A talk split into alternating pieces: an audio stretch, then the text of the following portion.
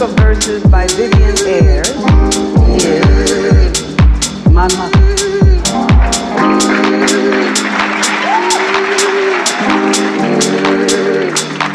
Twas many a year since I left home, a girlish girl, Hades bent to roam. Can't take this town, I used to say. It's dull, quiet, country way. So I boarded a train.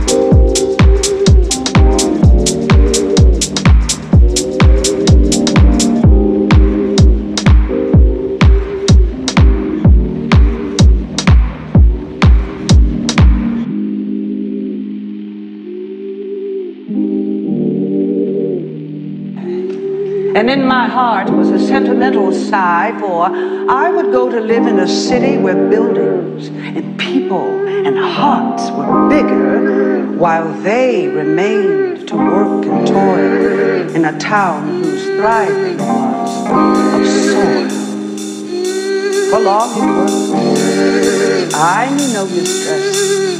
I knew